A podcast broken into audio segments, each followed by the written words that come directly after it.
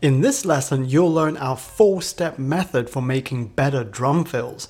We invite you to work along with us through these steps, so by the end of the lesson, you'll also have a super tasty drum fill. But first, tea.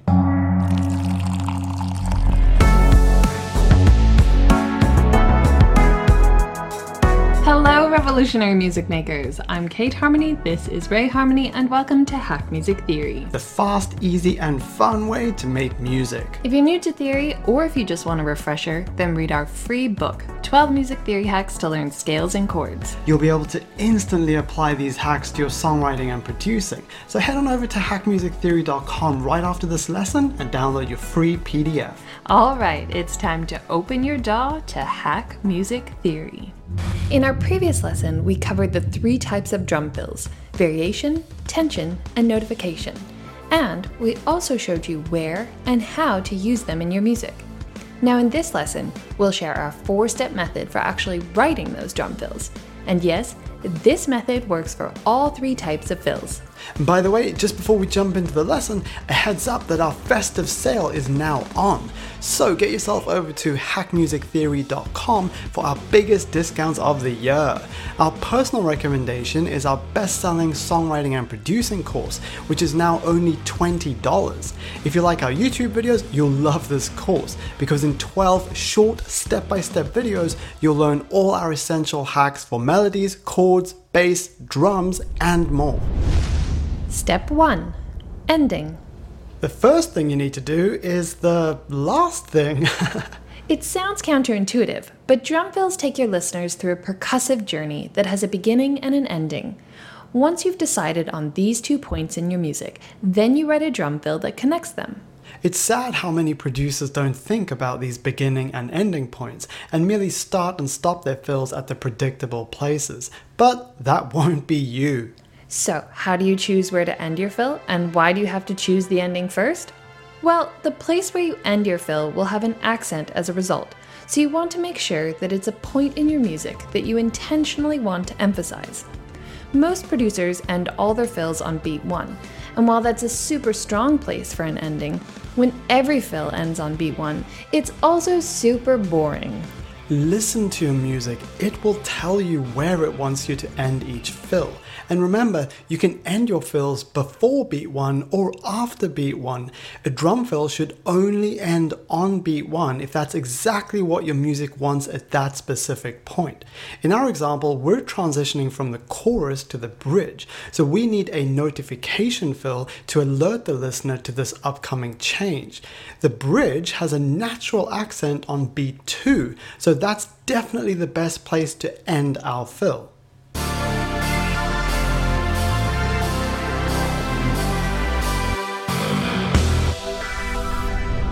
Step 2 Beginning.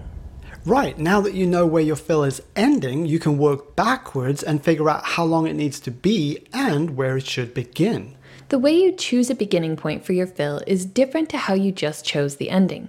In this step, the first and most important thing to decide is how long your fill needs to be.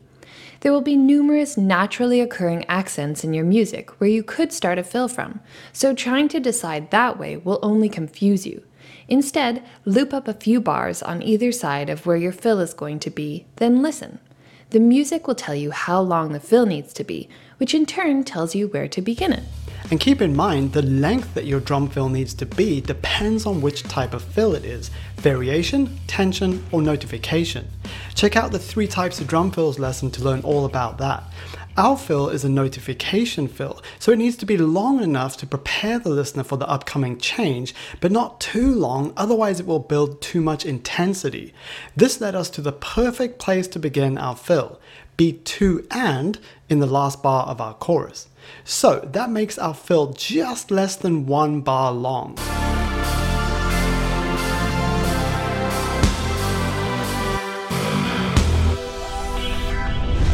Step 3 Sketch.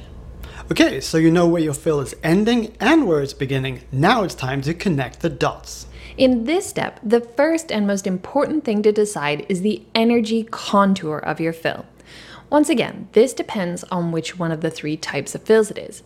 But generally speaking, with your drum fills, you'll either want to increase the energy level, decrease it, or keep it more or less the same.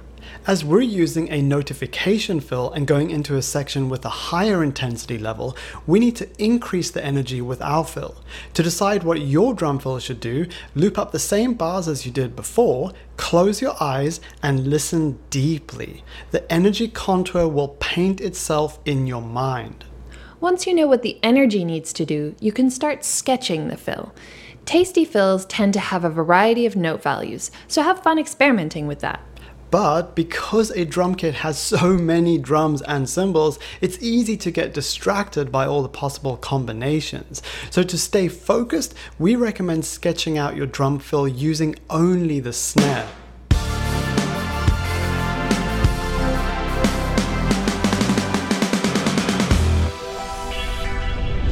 Step 4 Spread. Right, so now that you've sketched out your fill on the snare drum, it's time to finish things up by spreading out your fill over the whole drum kit. Remember though, a hit on the snare drum is far more intense than a tom or a kick, so be very, very careful in this step not to mess up your energy contour. We used the whole kit in our fill snare, kick, toms, and cymbals, but we kept coming back to the snare in order to sustain that momentum. As you can see, towards the end of our fill in the first bar of the bridge, we played the snare on beat one. Without this vital snare hit, our fill would lose momentum over that bar line. If you feel that your fill is lacking momentum, it probably needs more snare hits. If, on the other hand, you feel it's too intense, then it probably needs fewer snare hits. After you finish this step, double check that your final drum fill is still delivering the energy contour that you designed in step 3. If it is, then you're done. And just before we play our final drum fill, a quick reminder to check out our previous lesson, Three Types of Drum Fills. Also, if you need help making original beats, then check out our Hack Drum Beats PDF. It contains everything you need to know in one PDF. If that sounds useful, then you can download it over at hackmusictheory.com slash drums. And remember, our biggest sale of the year is on right now. Enjoy! Thanks so much for being here in the Hack Music Theory community. You are truly valued, and we're excited to hang out with you again soon.